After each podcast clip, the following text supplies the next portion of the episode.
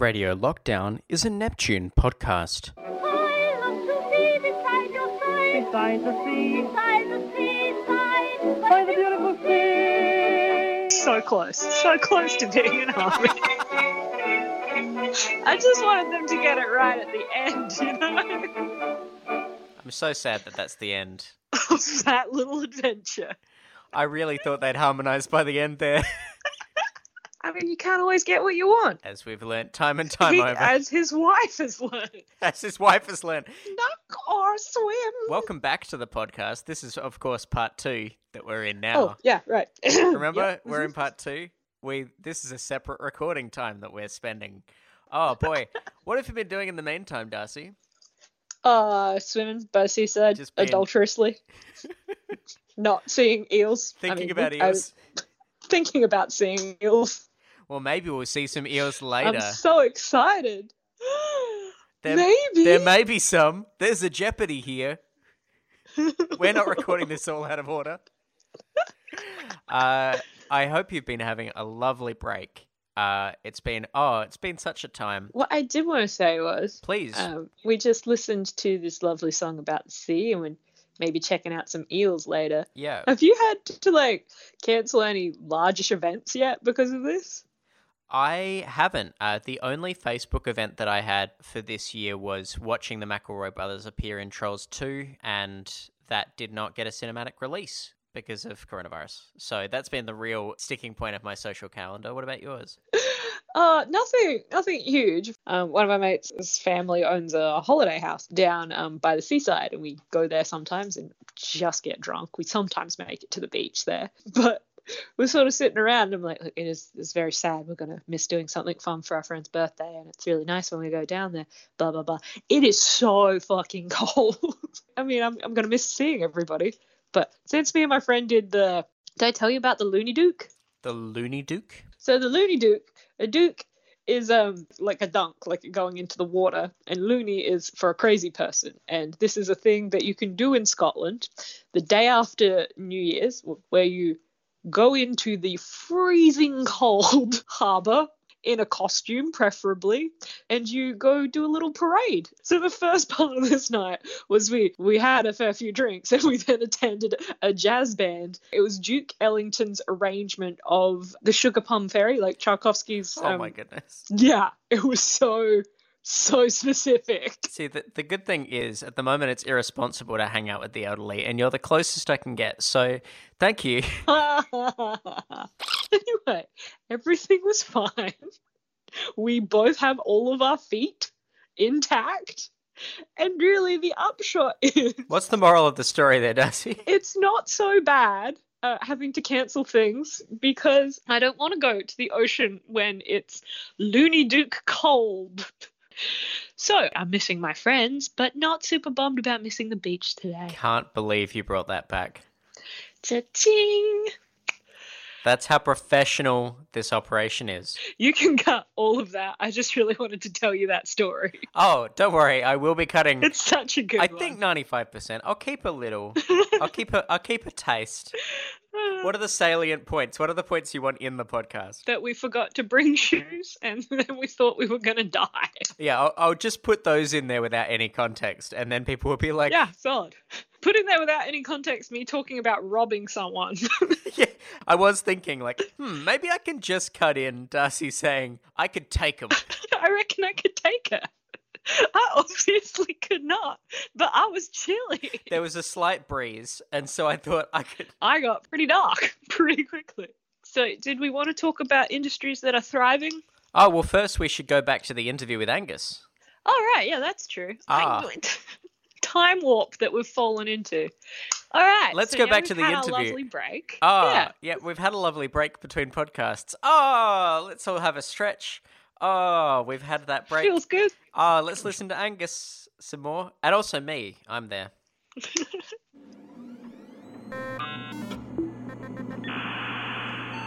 So, yesterday we talked about the app's high uptake despite a range of technical problems and started to go into the government's intentions with the app, including Minister Hunt's legal determination that the data, a phone number, age range, postcode, and full name or pseudonym, can only be used for the purpose of COVID 19 contact tracing.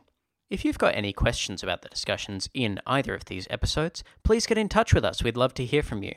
Uh, you can either email us at neptunetoday at gmail.com or just jump on any of our social platforms that have a messaging thing. Uh, we'd love to look into this one further. I know we've talked about it for a startlingly long time, but there's still plenty that we could go into. Claim 5. So, claim five, I kind of cheated here because it's sort of a sub claim of claim four. Though the data on your phone is stored locally, your phone could be seized by police and then used to track everyone you contact. Um, and by contact, I mean make contact with via the Bluetooth connection. Yeah. I mean, yeah, they could, but at, at the moment, that's illegal because you would not be using that for the purpose of contact tracing. Well, I mean, you'd be using it for contact tracing, but not COVID 19 contact tracing which is the limited purview under the determination. Yeah, uh, one thing I'd say there is basically if the determination expires and the parliament doesn't reinforce it by law and you're concerned about that, delete the app.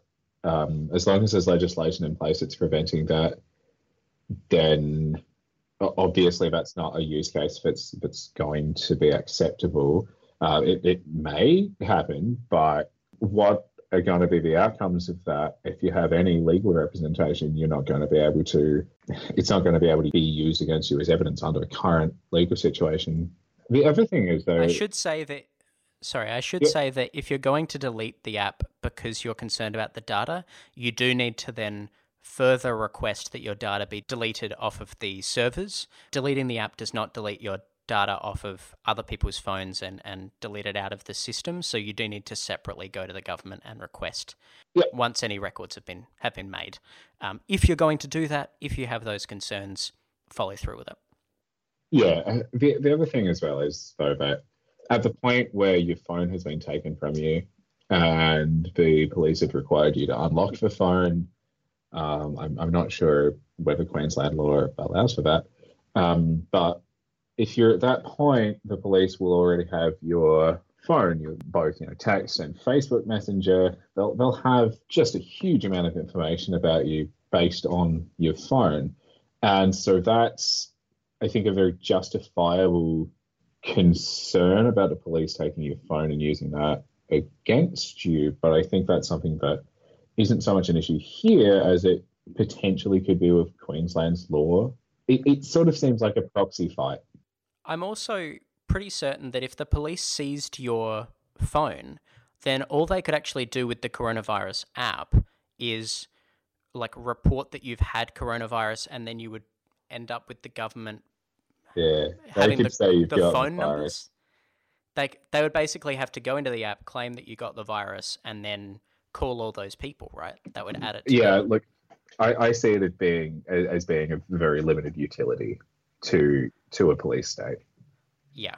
Um, and I'm all about utility to the police state, so I'm not getting this app.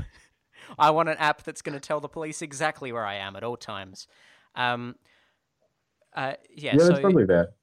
Jonathan Sri, who's the councillor for the Gabba, Yep. um, Greens councillor, gives a scenario that includes contact records that other phones have uploaded, could be cross-checked against other data sets, e.g., location pings, to bring a uh, to build a broader picture of where you've been and who you've met with without you having to provide consent. Um, the important thing there is cross-checked against other dats, data sets, e.g., location pings. If they want to know where you've been, that's the data set that actually matters. It's not the contact records that other phones have uploaded, realistically. That's not the significant data. It's the other data that is available on your phone already. And if you're concerned about surveillance as a general principle, I get it. I get why this councillor has said this. But that is not the that is a concern about having your phone seized by police, not a concern with having your phone seized by police and having this app installed. Yeah, and, and I mean the first of those is a very valid issue. Um, the police shouldn't, in most cases at least, shouldn't be able to take your phone and use the information on it against you. But also, I mean, in, in this case, presumably Jonathan's talking about the state police, who obviously a different different government, federal government. So I don't see that they would have necessarily access to the federal government's COVID safe information. Yeah, I mean, even even setting aside the fact that it is expressly for COVID 9 contact tracing. And again, any access for another reason under the current determination will be five years jail time. Um, Yeah. It, it also jurisdictionally is not the same people. Um, anyway, that's a bit of a complex, winding one. Let's get to one that's a little bit easier Claim 6. um, which is Claim 6. The app will route your data through Amazon offshore, meaning that US law enforcement can use the data. Yep. This one's a really clean one, at least to start with. The app is not going to route your data through Amazon offshore. Yep. The data is going to be stored domestically by Amazon. As uh, mentioned earlier, Minister Hunt has this determination, uh, which means that there is jail time of five years for transferring this data to any co- country other than Australia. Um, and that includes if Amazon stored the data offshore. Obviously, that would be a massive breach of you can't put the data off overseas. I mean, Amazon's had data centers in Australia for years. A couple of our data centers are in data centers I used to work with at work, actually. Hey, Um, so AWS has a couple of data centers at Equinix and Global Switch. And so basically, these are just giant facilities. If you work for the companies, um, you can access uh, the, the storage networks. It's a very high security system, and there, there's really no reason for the data to traverse outside of Australia.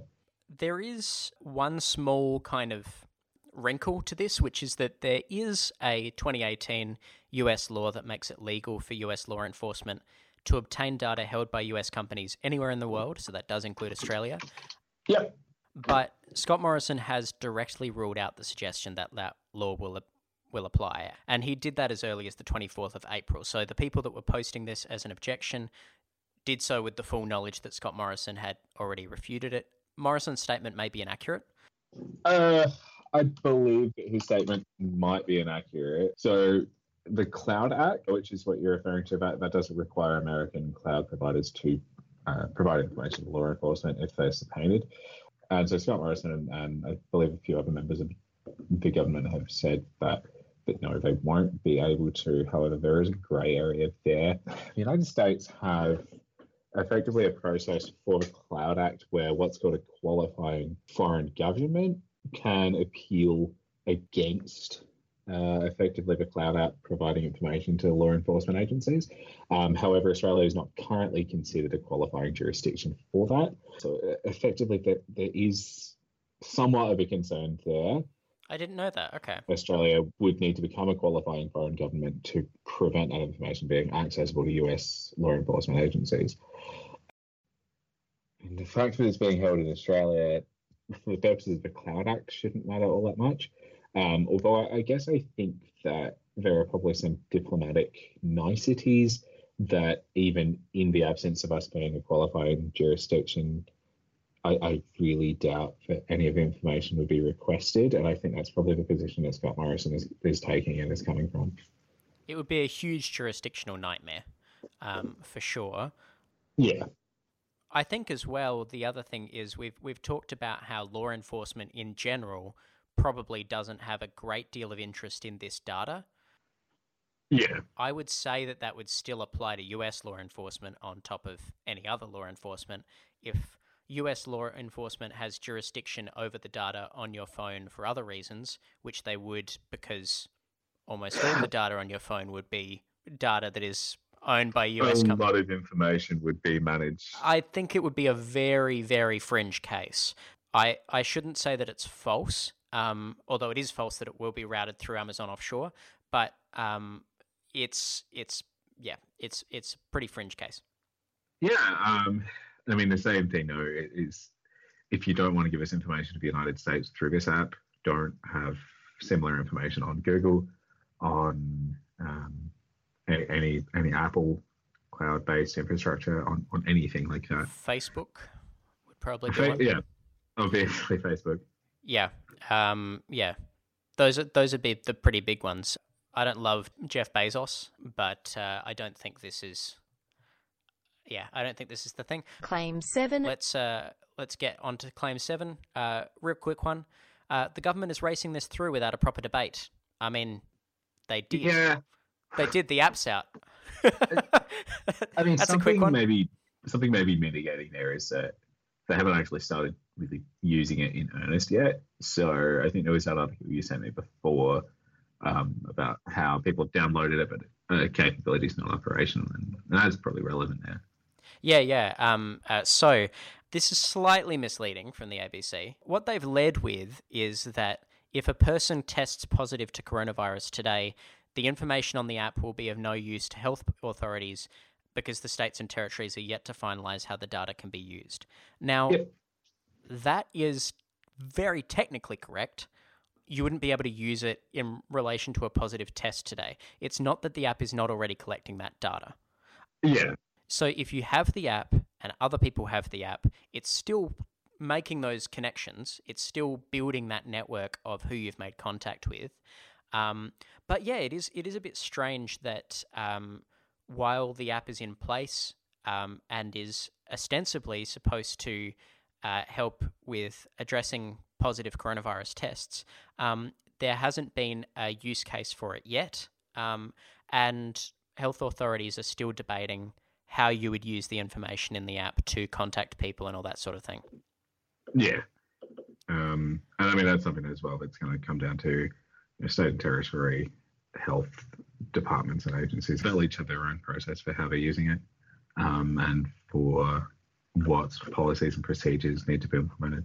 Yeah, but I mean, it, it kind of undermines Scott Morrison's point about, and, and we'll get to this in a in a second, uh, about it being a reason to ease restrictions. We don't have to go through these in order. Let's say let's do that one now. Claim 11. Scrolling down to claim 11, the government is using COVID safe as an excuse to lift restrictions. Yeah, Scott Morrison has said that Australia will have earned an early mark because we've all been doing such a good job of downloading the app. Um, and so we can all go home a moment, or, or stop going home a moment early because, hooray, we've all downloaded this app. As we've mentioned, Yep. the states and territories do not know how to use the data yet, or they haven't locked down how they're going to be using the data yet. And the uptake of it is not 40%, it's 40% of 40%. Um, we don't have that 40% of people downloading the app yet. Yeah. So, yes, we're on the right trajectory to hit that figure. Um, but there are concerns here, and this should not be the central pillar of the government de escalating other social distancing restrictions that are still really important. This is not the single tool. It's also sort of being pushed to the states a bit now, or the states and territories in terms of when to lift restrictions. So, like South Australia, obviously we're in a really good position now. We may have eradicated COVID within our borders outside of the known cases. So that's really positive. If other states made similar decisions, that could be a problem. If it was just based on the app data. And I do think that the government is is using the COVID app maybe a bit too heavily as part of it, but they they have a fairly good benchmark for what requirements would need to be met before we can open up the country. Uh, they're just, I think, leaning on COVID safe in a sort of media capacity. Right. So they are actually meeting other terms. It's just that they really want to push this app, so they're kind of making it contingent on this app in a way that it's not actually. They've got other reasons for lifting these restrictions. They're just being disingenuous. So, I mean, the Northern Territory, for instance, they've lifted some of their restrictions yesterday. They're opening pubs up on the 15th. They're doing that because they, I think, have three active cases in the state and they have sort of the infrastructure that they need to deal with any further outbreaks. So you're going to get your Christmas presents anyway, but still be very good for Santa. Um, Yeah. Yeah. Yeah. Okay. Claim 10. this is kind of related to there are other things the government should be doing, um, which is another claim, claim 10 on my list. I don't know why I'm numbering them. I realize I should just say all the claims. But if you are following along at home at patreon.com slash Neptune today, there are a whole bunch of things the government could be doing. Um, investing in healthcare and healthcare workers, providing for work from home infrastructure. Goodness knows we've talked about providing for work from home infrastructure. including things like high speed internet. Um, these are all true facts, Yeah. but not necessarily relevant to COVID safe. The government could easily do both of these things. These are Yeah. these are all things the government should be doing. So I've said true but irrelevant. It's it's not zero sum. Not at all. No, I, I totally agree.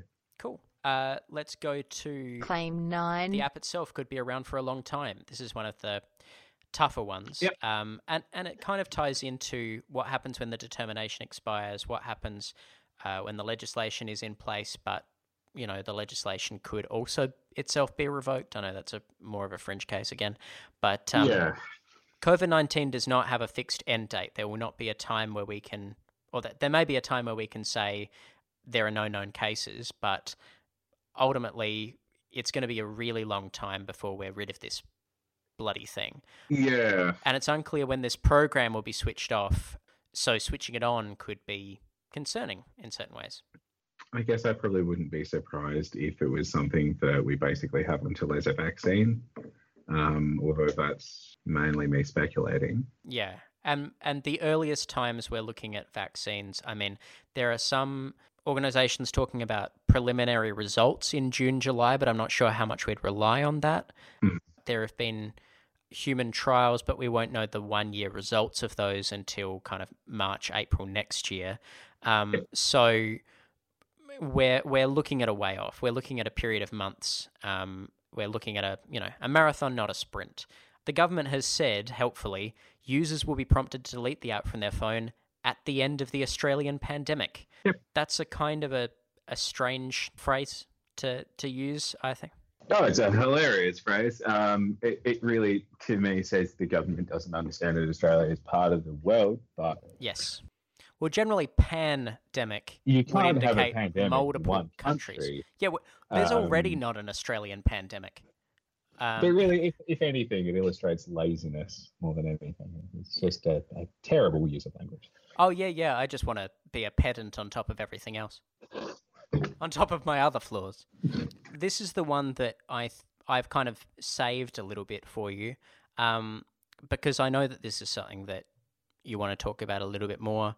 Um, Claim 8. the idea that it contributes to a surveillance state in the long term, which is a bad thing, even if the app itself isn't bad. It, it may contribute to normalizing surveillance. Um, even though it's designed for a specific purpose, it has certain legal uh, parameters and certain kind of operational parameters.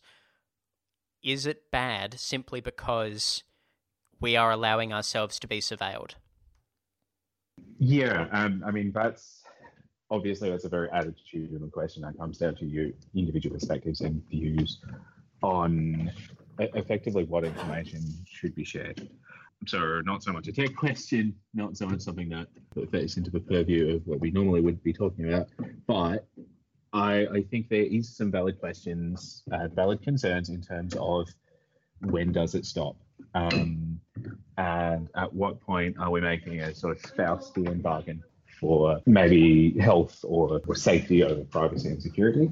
Yeah. I think that for me, it reminds me so much of the My Health Record scheme and so much of the criticism, the issues people had with that. The backstory there, I um, supported My Health Record at a sort of customer support level for uh, maybe eight months Okay. um, during during the opt out period, and so many of the people that were wanting to opt out, it, it wasn't really anything necessarily wrong with the system or the infrastructure or the legislation. Even it was that they were worried legislation would be changed, or that the government wouldn't conform to the legislation, or they just had this this general feeling that it's pushing Australia towards being a state that they don't want to live in.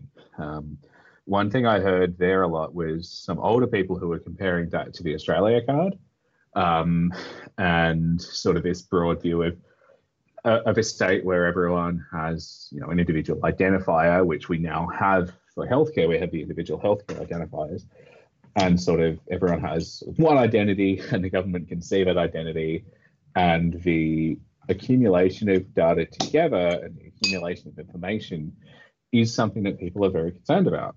Um, and I, I think that's valid, but I don't see this necessarily. Um, They're saying it. I, I don't think it gives political cover to expand the surveillance state. And we do, in my opinion, have real big issues with the surveillance state. I, I think people who have been effectively knee jerk supportive of the app probably are contributing to a, a, a system where we are normalizing surveillance. yeah, I guess. That doesn't necessarily mean the app's bad.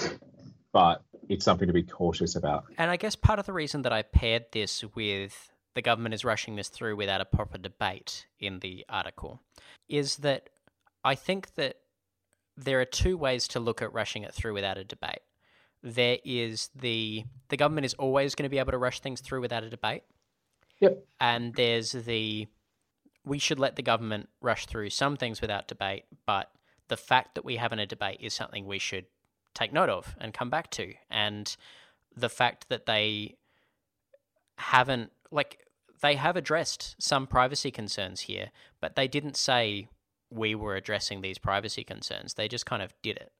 And I think there should be there's some element there that could be improved remessaging where the government says we understand, you know, we understand this information is not information you want to relinquish. We understand Yeah. and we're not going to ask you to relinquish this information under all circumstances, but we're in a pandemic.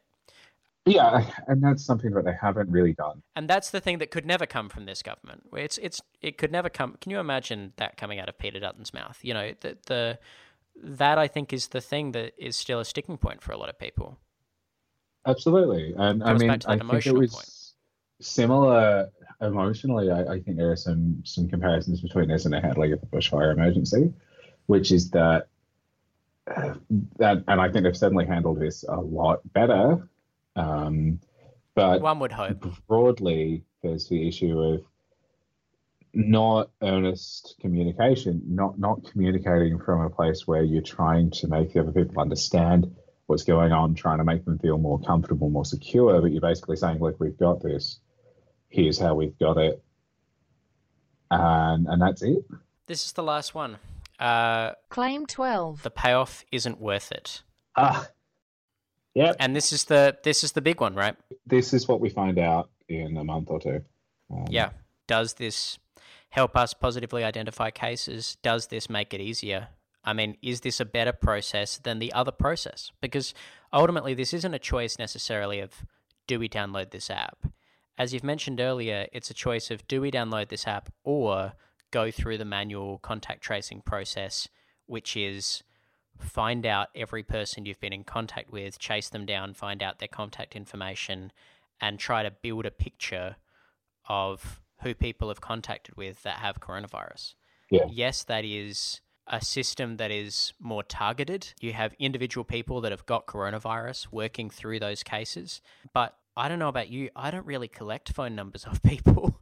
and I don't really know the phone numbers of someone that I was, you know, in a queue next to for 15 minutes if I got waylaid at the supermarket or someone that as restrictions open up I ate lunch in the same food court as, or I got coffee at the same cafe as. It would be a lot harder to track that sort of stuff. It, it may be impossible if if we're talking about people being in close proximity that, that are incidentally in close proximity rather than because they know each other. Mm. So it's a choice between this and a process that is potentially more fallible in certain ways. Yeah, um, I, I- think so. I, I think there's still the expectation of collecting the data, but um, it would be handled differently if it was on paper. I, I don't imagine that this app will effectively resolve COVID in Australia. I think it's an extra tool that we have. It's something else that adds to our sort of arsenal of, of things we use to deal with the situation. Have you downloaded it? Yes. Um, so I downloaded it uh, partially to test it. I wanted to see sort of what information was required of me, if there was anything I needed to do, what app permissions it asked for. So I've had it on in the background. I, I use Bluetooth headphones a lot, so my phone's battery sort of lasts uh, 10 hours at a time. I mean, I already play Pokemon Go, man. My battery's screwed. Basically, I, I, I downloaded it. I'll use it. I think it's a good idea. I totally understand people that don't want to, that don't feel comfortable with it. But um, I, I would just like everyone to try to look at the information and the facts sort of there as much as they can before they make a decision either way. Yeah, I, I don't know. Um, I have a lot of concerns about this government. You know, I've I've probably been presenting a bit of a pro app stance here because a lot of the I'm debunking a bunch of criticisms here, right? Like, Mhm. of course, I'm taking a relatively pro app stance if I'm debunking some negative cases. I do have some concerns about it.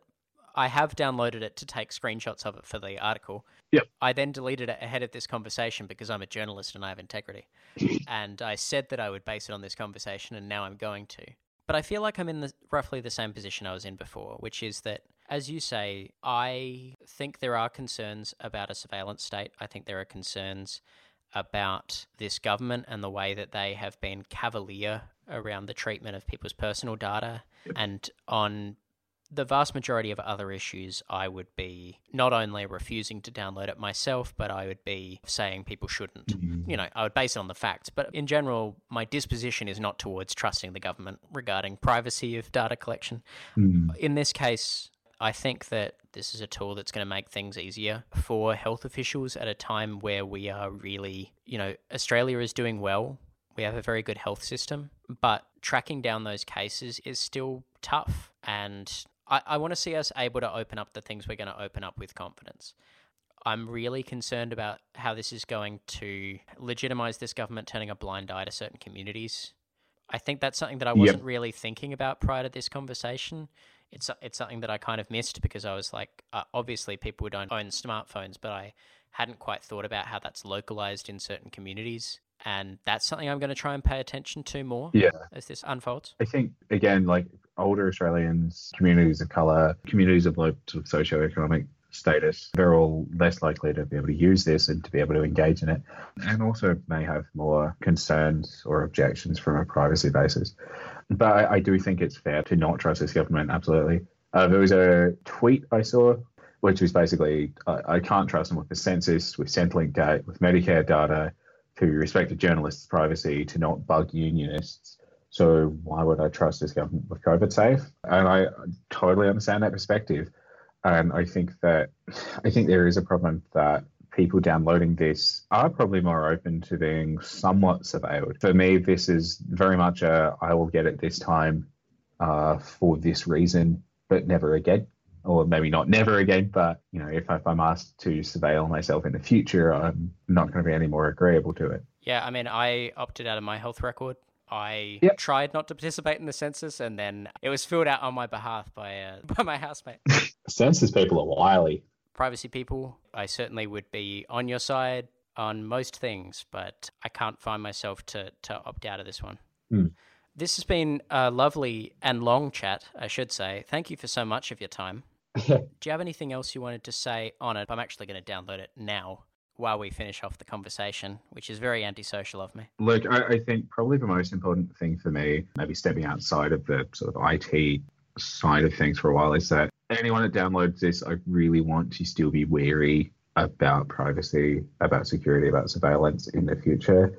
I see this as being a specific opportunity, a specific situation where basically the pros outweigh the cons. But I hate the idea that this is the Trojan horse through which the Australian public become accustomed to our information being available to the government on a daily basis. I will also say if you are going to download the app, remember that you can use a pseudonym if you are concerned about your name being attached to it. Weirdly, this is one of the things that I didn't point out in the article. In the iPhone version of the app, it says you will need to enter a name, mobile number, age range, and postcode. In the Android version of the app, it says you will need to enter a full name, which may be a pseudonym. It actually specifies. That's true of both versions of the app. Um, it just doesn't specify it on iPhone because the language is slightly different. That's, in my opinion, uh, bullshit. and it's really weird that they've used a different text in explaining it on different operating systems, but you can use a pseudonym. That's my last moment of tinfoil hat. I want it noted that I have registered under the name Neptune today and it has accepted that as a pseudonym. Wonderful. Cool. I've got Bluetooth on, I've enabled Bluetooth, and it's just going to ask me to keep the app running. Yeah, now I've, now I've got this app. Great. What a lovely shield this person's got. I, I was, because I've, uh, I'm used to mid 2000s browser games, I'm just tapping on this lady's shield in case there's an Easter egg that's been hidden in there by the, by the developer. Like the secret bonus app. That's the bit you tap when you're a law enforcement person that wants to use this to track people down. Yeah, of course. It is a. It, it does look like a very tappable shield. Well, it it has like the video game lighting where it's like click on this thing. It clearly draws your eyes to it. It's not great user centered design. I, I think it's a button. I know it's not a button, but I think it's a button. So clearly, I'm the most qualified person to be talking about this. Thanks so much for your time, Angus. I always appreciate, obviously, having you on the podcast, but especially for this issue. It's a big one. And yeah, thanks so much. No, not at all. Thank you. Are we are we back? Are we back from the interview? No, we're not back yet. Hang on, just wait a sec. And now we're back. Well, what an informative interview. Again, just some some real clear revelations. I never would have picked that the butler did it. Can I just say, I didn't realize the butler in Miss Fisher is separately called Mr. Butler, independent of his profession. Oh yeah, straight up. They uh we're not messing around. I thought he like had a separate name, but everyone called him Mr. Butler because that was like the polite way you refer to the butler.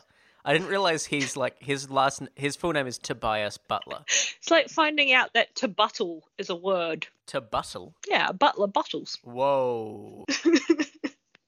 and a, and a valet and a valet are, are uh, two different things. And I can't explain the difference, but someone that paid more attention to Downton Abbey would be able to. Valet takes your car, a valet looks after your clothes, and you can't have done the same thing at the same time, just time period wise, because cars wouldn't have been invented. So But if you were a transformer, then it's possible you would use both. I, I guess I don't know if no shade to the Transformers, obviously better than a Decepticon, but I don't know how I'd feel about them mucking around in my linens. You know, feel like they couldn't tie a cravat. I think that is one of the things we should be counting in their favor. Fight me, Matt Preston. Um, Bring cravats back. I'm against Justin on this one very strongly and for in favor of cravats. They're awesome. pro cravat, anti Monte Carlo stance on this podcast. Yeah, huh? Um, I'm bringing the truth. I'm going to try and chat to some eels, and by that I mean I did earlier. Let's hear. They have specified that we should do it for a five minute window and then let someone else join the call instead, and that we shouldn't yell at the eels. Okay, that's good. so this is going to be a quiet chat. We're going to have a quiet chat with some eels here on Radio Lockdown. This is a first. It's Our first eel guests. Oh, I hope this works. I want to see an eel. Me too. I'm doing this as well.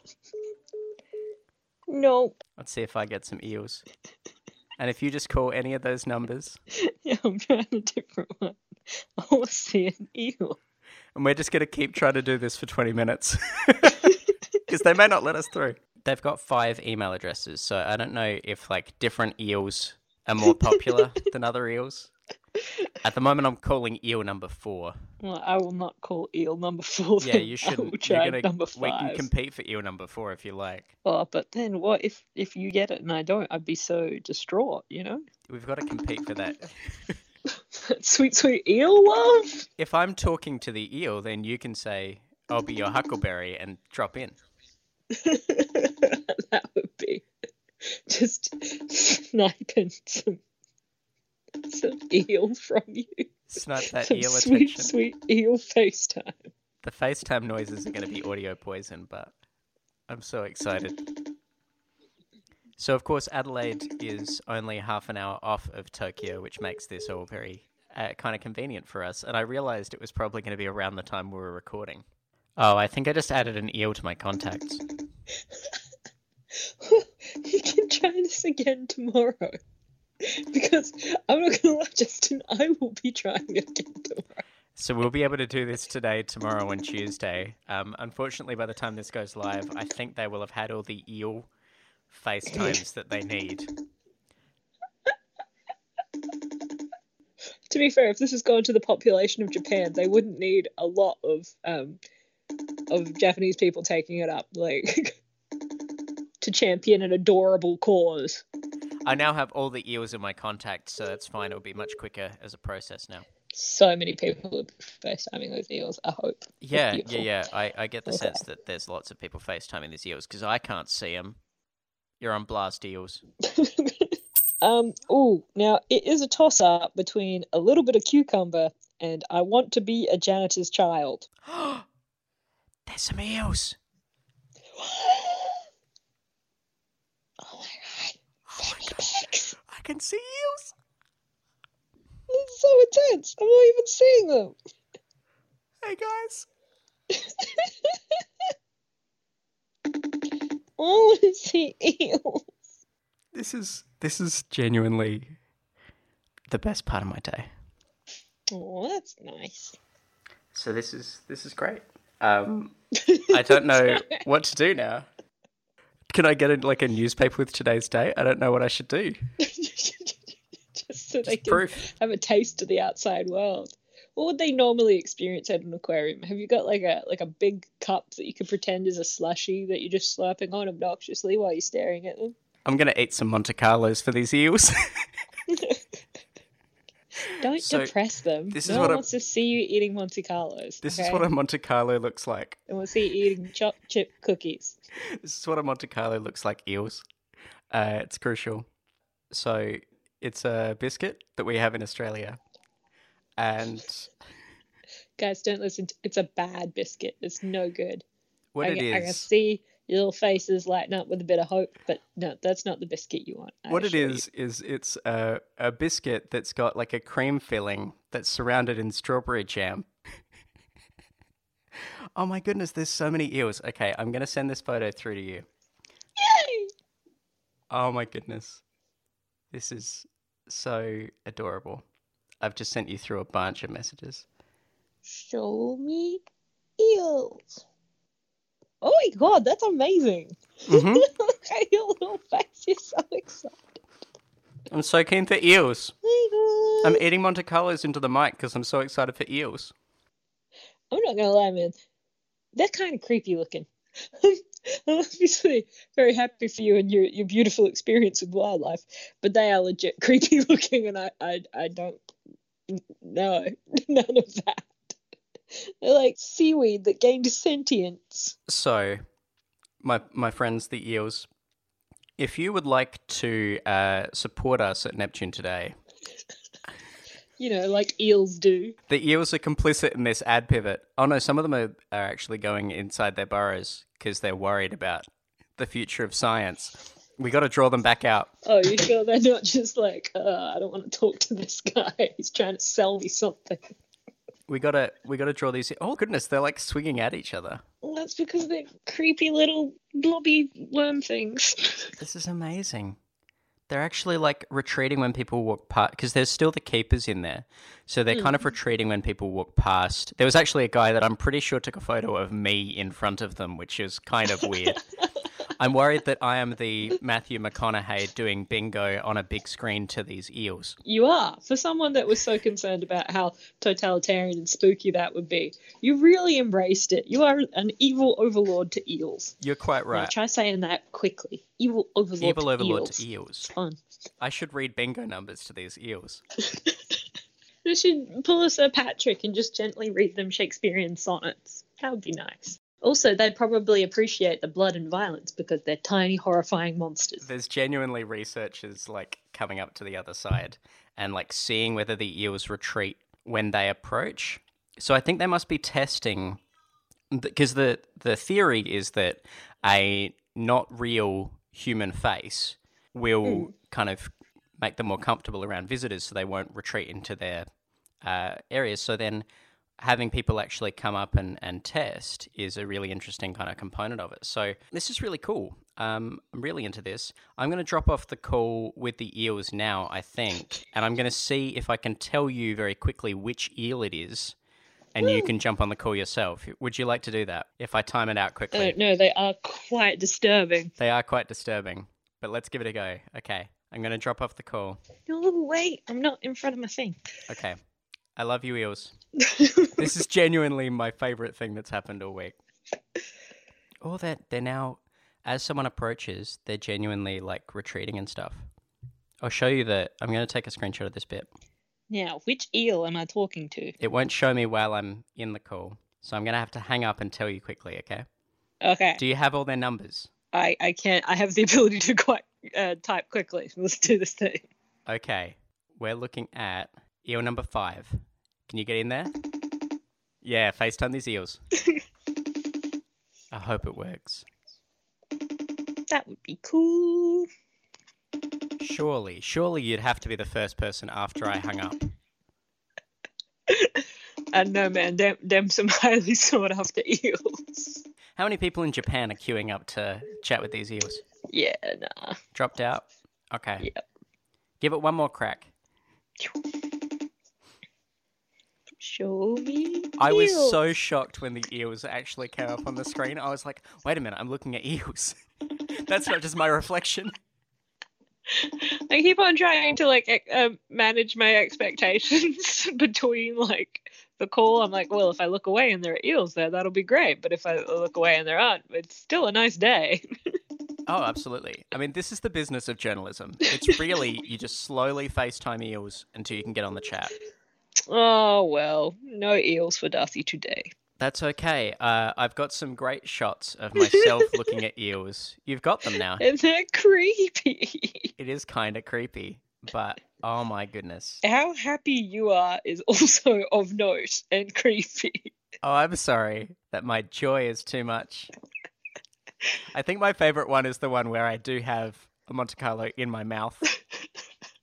Maybe it's a bit much. Oh, seven more photos. Oh, yeah, yeah. The one at the end is them retreating. Oh, so oh, you look sad. I was. I was sad they were retreating. And that's what they're not supposed to do when they're being FaceTimed by a giant face of an Australian science magazine. They're supposed to be happy about McConaughey as Overlord. I should have shown them the magazine. That would have been the thing.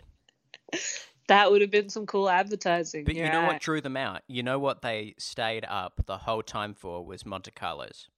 Yeah, that's not that's not accurate at all. I reckon we have a solution here. If eels are, you know, if eels are hiding in their burrows, this is nothing. So if they've retreated, does that mean six more weeks of winter? That's something. There you go. Sure. Punxsutawney eel. Oh dear. This has really made my day. That's beautiful, man. What a lovely way to spend a Sunday. I can't believe that actually happened. I hope other zoos are doing it. I'm gonna Google around, see what other animals we can find. I don't know how we can um, escalate Top from here. So this is the end of the podcast. Uh, this was. I hope you enjoyed uh, the last ever episode of Radio Lockdown. Justin's just been taken into the eel's sand. But I was gonna say web, but it's not really appropriate.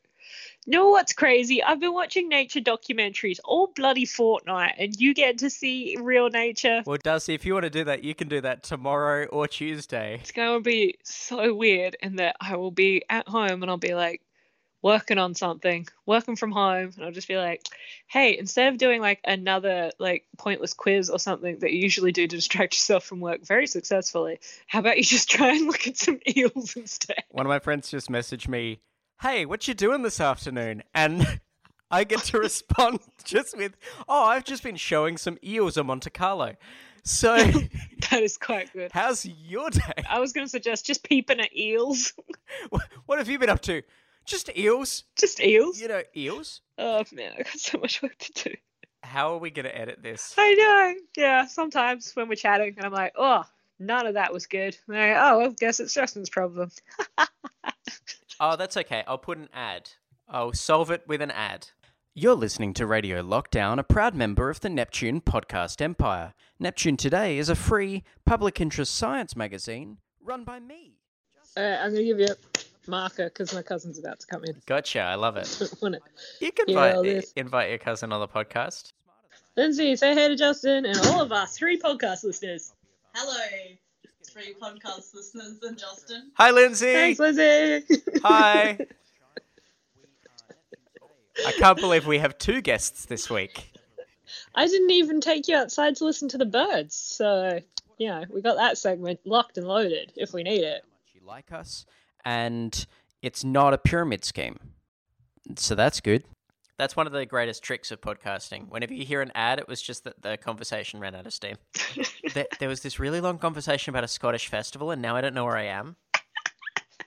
Tell you where you're not, Loony Dook, because you can feel your toes. Uh, what were the things that you think are industries that are going to thrive or suffer? Mate, I do not have one this week. Neither do Oh, I. no, no, no, no, no, no, no, no, no. I read an article. I believe I sent it to you during the week.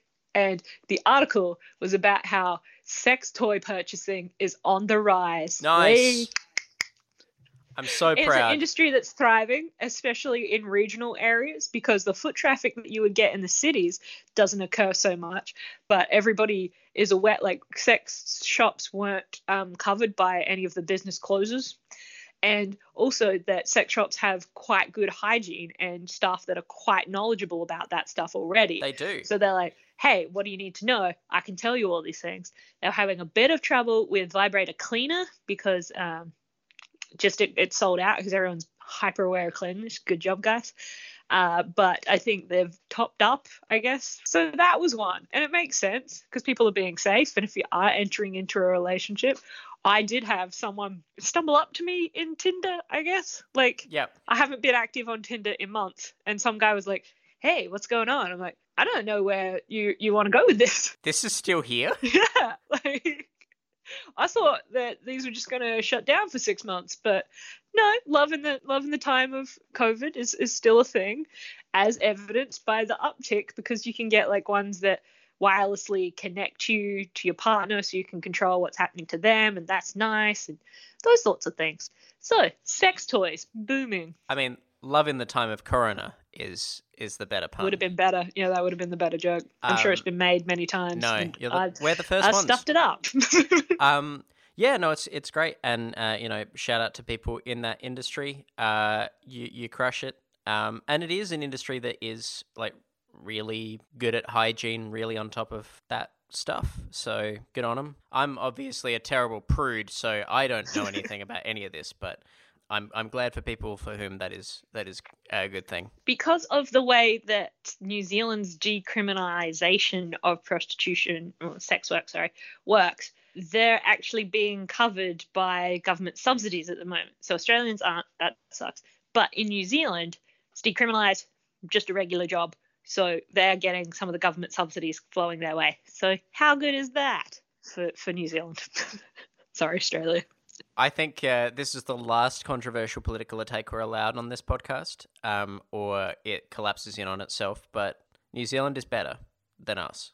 This is this is the strong political stance I'm taking. Yeah, it's it's got a lot of marks in its face. Yeah, I immediately went to go devil's advocate and was like, "Oh, we we do some things." And I'm like, "Oh, no, they're really." The amount of sure- amount of pro New Zealand propaganda from you I've had to cut out of this podcast would seem to contradict that. It's such a good country. I miss travel, man. You can't even plan anything because you're like, "Oh, is this country going to be a garbage fire?" New Zealand won't be, and the um, prime minister is considering lifting some of the restrictions, like the first international travel restrictions that it looks like he would consider lifting, would be those to New Zealand because of how much it has crushed COVID. Uh, yeah, well, in fact, uh, Peter Dutton, uh, our good friend Peter Dutton, um, gave a special exemption this week for the yes New Zealand Warriors, the NRL team, um, have been given an exemption to fly to Australia to isolate ahead of the NRL season. So there is actually already an instance of travel between the two countries. That one rugby team. a good sign for the future between our countries, and uh, it would be good if we could extend that to um, protecting some people from New Zealand that are on visas that can't get those payments. But anyway, I'm really stoked that the Warriors can come out and play. Uh, that's that, that was really good. thank you. That's enough. I've never seen that movie. I just It's it's okay. I believe it's forty years old. I've just seen it referenced in that paintball episode of Community, so I'm good to go. Apparently, come out and play. Like, Warriors, come out and play! Yeah, it's roughly that. I'll cut it in. You're listening to it now. oh, good. Warriors,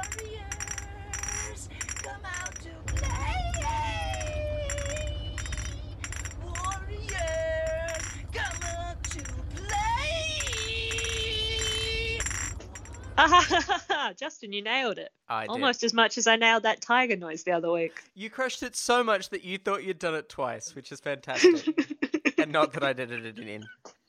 Yeah, I think the business that's going to thrive is eels. Pro eel stance coming out strong. Yeah, I think uh, people are going to be really big into eels. I genuinely think that uh, aquaria are going to do better than zoos, right? Because Aquaria already have a fairly fixed barrier between animals and people. This is true. We could still go into like the nocturnal area where they're all behind the glass and stuff. You know what's nocturnal? Kiwis. You know what's hilarious to watch run? Kiwis. I'm just gonna cut straight from travel to uh, New Zealand is opening up, especially for the New Zealand Warriors, and then I'm gonna cut that straight to you know what's fun to watch run Kiwis. I just love watching Kiwis run. That's why I'll be tuning into the NRL. It sounds like I'm, it sounds like I'm hunting them for sport. That's horrible. The most dangerous game of all. A rugby player would not be a good long distance runner if you were going to hunt some like if you were going to hunt a man. Like it, you... no, no, no, no. Don't put any of that in. You're right. You're right. You've successfully moved away from talking about dodgy topics on this show. If you were going to hunt a man, is how you started that sentence. Oh God. Anyway, um, so I I talked about the sex industry. Well, Yeah, and I talked about yeah. eels. uh, okay. Well, good. We can we can end this here. Please end my agony. All right. Implicate myself in more crime. It is, as always, been a delight. But um, I'm I'm gonna go because I'm sad. I didn't get to talk to eels. I, I just don't know what to do with myself now. what you need to do with I'm yourself both. is spend the next two days trying to FaceTime eels. Tracking down those damn eels. And if you do get to chat to any eels, please uh, let me know what I it's like. so many pictures. Send me so many pictures. It was it was good fun. Uh, I'm also going to try and find if there are any other uh, zoos that will allow us to do this, even if it's a, a virtual tour. I think it's, It's fun. I'm going to send you a lot of links this week. Yeah, please do. Uh, this was uh, great fun for me, anyway. The person that got to see eels. Boo! All right, Justin. Good chat. Goodbye, you beloved of eels. Goodbye, Darcy, lesser eel experiencer. Boo! Every Sunday you leave your wife